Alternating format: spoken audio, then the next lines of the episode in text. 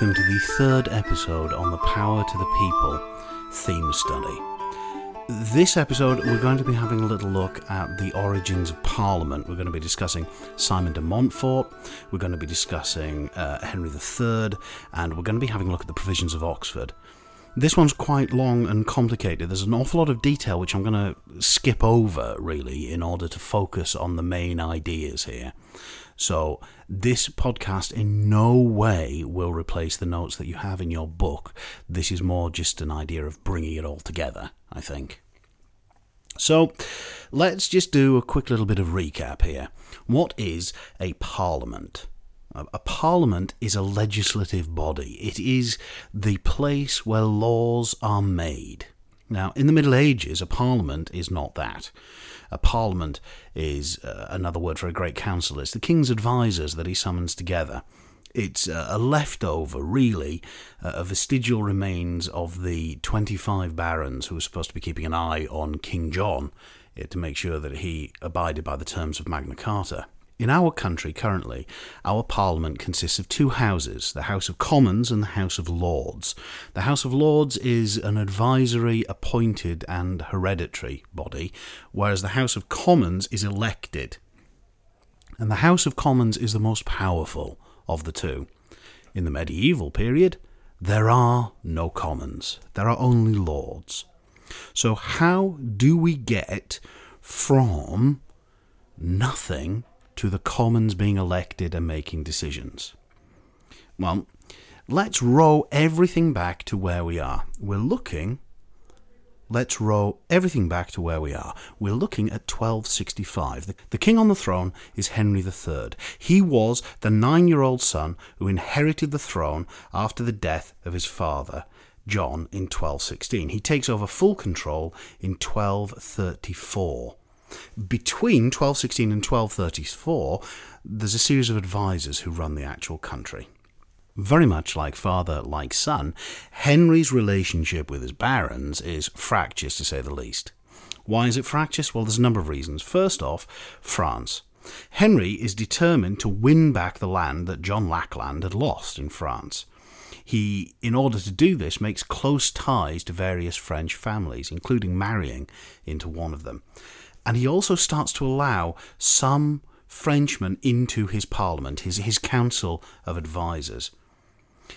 All of this probably wouldn't be too much of a problem if it wasn't for the fact that wars are expensive. Therefore, in order to fund these wars, he's having to raise taxes.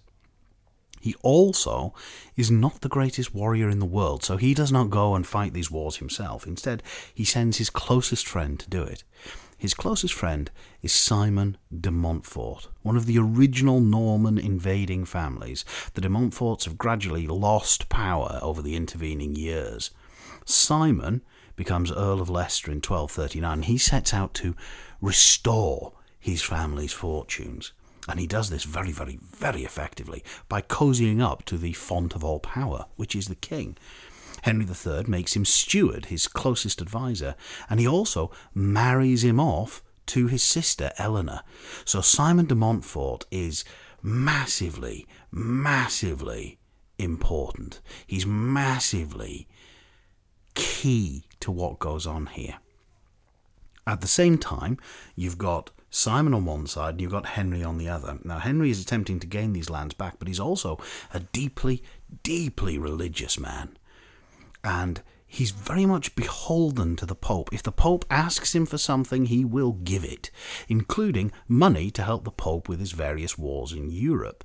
And also, when the Pope suggests that King Henry's brother would make a good Holy Roman Emperor, well, then Henry ploughs a great deal of money and influence into making that happen. And also, Henry, as head of the church in England, starts giving church positions to Italian priests, as suggested by the Pope. All of this added together gives the barons a very distinct impression of a man who values foreigners more than he values Englishmen. He's giving church positions to Italian priests. He's appointing Frenchmen to the parliament. He's awarding castles to French people this love of the alien is something that is really upsetting the English barons because every time Henry gives these powers, these treats, these things to somebody from another country, he is robbing an Englishman of his birthright. And it all comes to a head around 1254. Henry needs money. He's under threat of excommunication from the Pope. The Pope wants money. If he doesn't get it, Henry's going to be excommunicated. Henry does not want this to happen. The barons are losing patience with the king's failed attempts to regain land in France because it's costing money and not getting them anywhere. And Simon de Montfort is very upset with the king. Why is he upset with the king? Well, Henry sent de Montfort to lead the wars in France. But de Montfort makes war the way that Englishmen have always made war, which is we take what we need and we burn the rest down. The problem is, what he's taking is he's taking from the French families that are allied with the king. He's treating sort of allies almost like defeated enemies. And when Henry is forced to choose a side and choose between Simon de Montfort and his French allies, he does not choose Simon de Montfort. And Simon is recalled from France in disgrace. This is a key issue because now the barons have a spokesman, the barons have a leader, the barons have someone who is massively, massively ambitious, and he speaks on their behalf. So, in 1258, seven of the barons, led by de Montfort, call a great council at Oxford. Now, normally the king is the one who calls the great councils, but this time the barons have called it. And there they present the king with a list of demands. And these demands are known as the Provisions of Oxford. Now, the provisions of Oxford run to six pages. There are dozens and dozens of clauses in them. However, the key ones that we are interested in is this. First off, foreign, that is, alien members of the royal household are banished. So the French hangers on, the Italian priests, all of them. Only Englishmen, not aliens, could hold castles. So all of those key strategic castles, York, Scarborough, all of these ones that had been granted to Frenchmen, they can no longer hold them. They have to be gone. Each county would have a sheriff, and taxes would be decided upon locally. So the king can't just raise all these extra taxes in order to funnel them to the pope. The taxes will be decided locally, and they will be spread around locally depending on how people are able to pay. And perhaps most importantly of all, there would be a change to the Great Council. And this is the change. From now on, according to the provisions of Oxford, Fifteen barons would run the Great Council. These fifteen would be elected by a further 24 men. Of the 24 electors, 12 of them will be appointed by the king and 12 will be appointed by the barons. So the king no longer has entire say over who is present on the Great Council. He cannot just bring people in because he knows they'll agree with him. Now, the barons have representation on the council. But it goes even further. Because this great council, half of which has been elected by the barons, can make decisions without the king's presence or approval. So if they want to pass a law, they simply do. Likewise, the king would not be allowed to make any decisions without the approval of the council. This is a colossal challenge to royal authority. This is basically stripping the king of his ability to rule the country. The king has no intention of abiding by this. If he does this, he's a king in name only. He's no longer ruling. And not all of the barons agree with this. Several of the barons are loyal to the king, and they don't like this jumped up upstart, de Montfort, who appears to be trying to position himself almost as an alternative king. So this kicks off what can be described as the Second Barons' War. Both of the Barons' Wars are fought over the issue of royal authority, but the sides are slightly different. Now, there are a number of key dates and key things you have to get your head around in the period from 1258 to 1264. Some of the key ones are the Battle of Lewes and the Battle of Evesham. But just before we get there, there's one other little thing you need to know about, which is there is a Battle of Lewes in 1264. King Henry is captured and locked up, as is his son, Prince Edward. And therefore, the Great Council is running the country. This is the moment where England is on the cusp of becoming a republic. They have more or less replaced their king with an elected council of barons. To be fair, elected almost entirely by the other barons, but still, it's no longer the king. When de Montfort is running the country, he reaffirms Magna Carta and he reaffirms the provision of Oxford with a slight change. A set of provisions are also produced from Westminster. They're exactly the same as the provisions of Oxford, except they mention for the first time the rights of the commons. They extend the rights of the provisions of Oxford and Magna Carta to people who are not landed gentry. In 1265, de Montfort holds a great council and as well as inviting the barons, he also invites the burgesses and the knights from every county. This is key, because for the first time, commoners, commons, have been invited to attend the Great Council. This is often regarded as the first Parliament in 1265. It's the first time that the Commons have been invited to take part in the decision making process.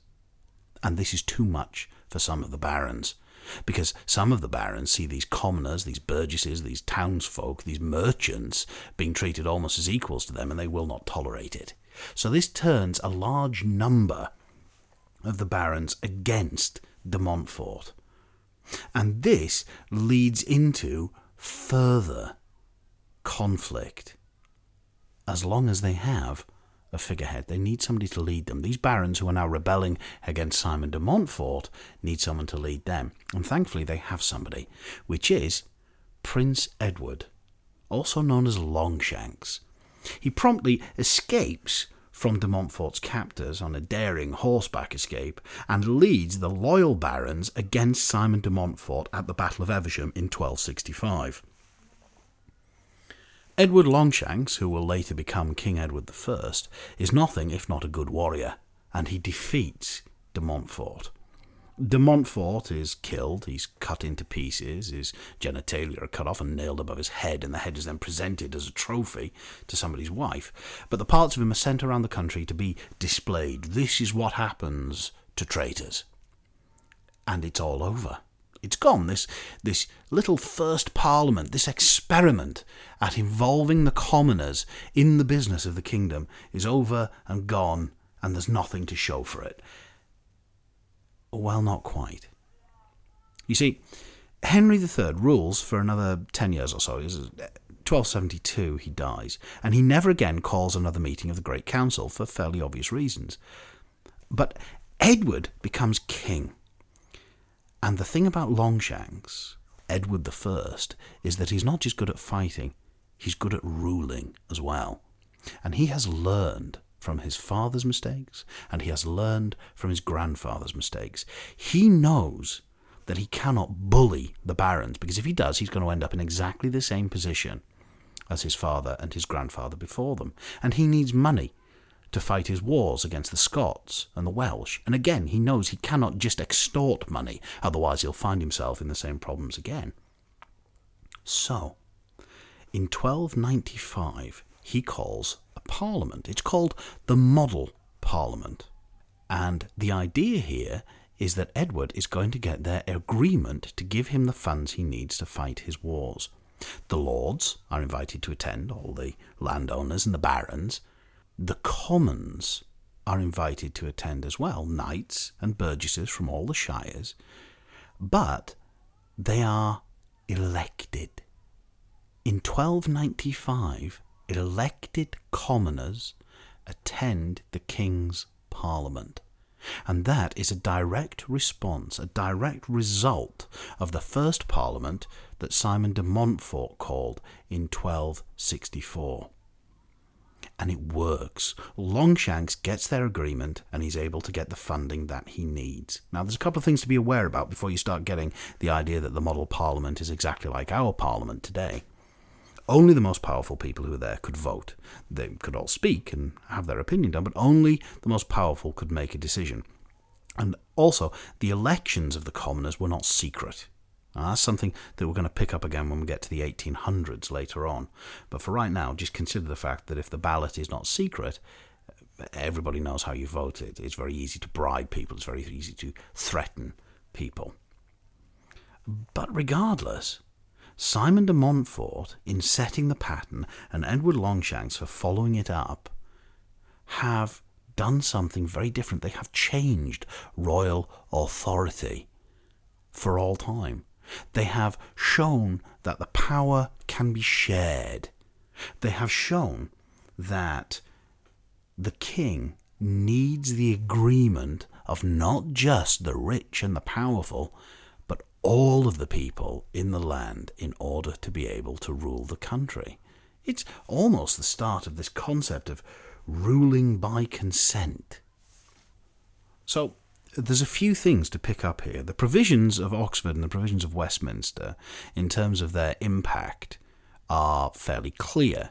It's again this idea of the sharing of authority, the idea that royal authority is no longer paramount, the idea that the king is less important, as it were, than the rest of the people in the kingdom, that he's a, a servant, if you like.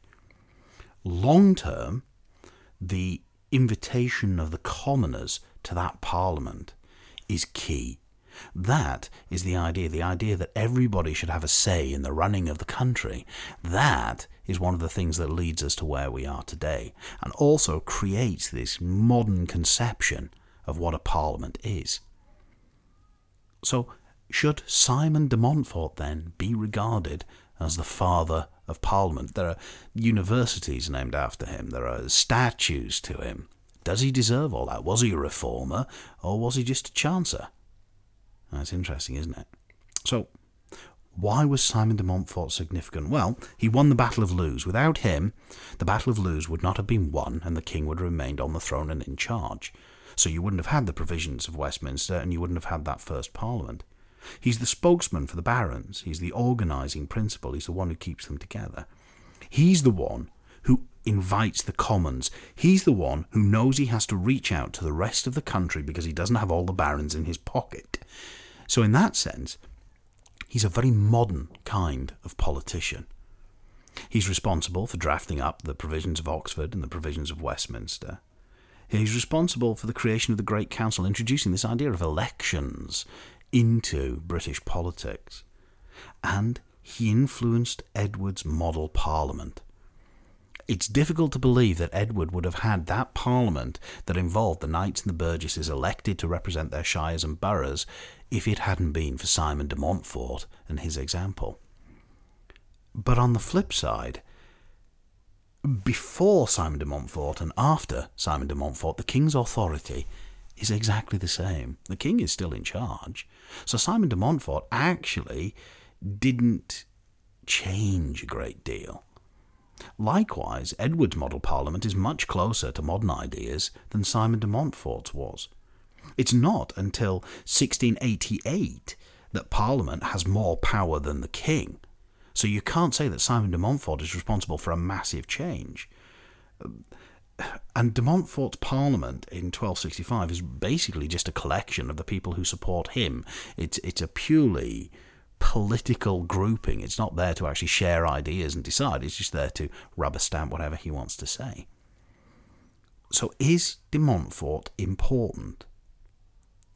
I'd say yes, but not because of his impact. Again, like Magna Carta, the importance of Simon de Montfort is in the ideas that he raises, the concepts that the commons should be involved, that you reach outside of the traditional ruling class and I think he's important for the influence that he has over Edward's idea for the model parliament.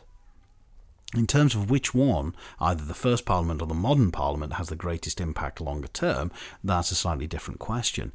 But you can't argue the fact that de Montfort introduces some new ideas about how the country should be run.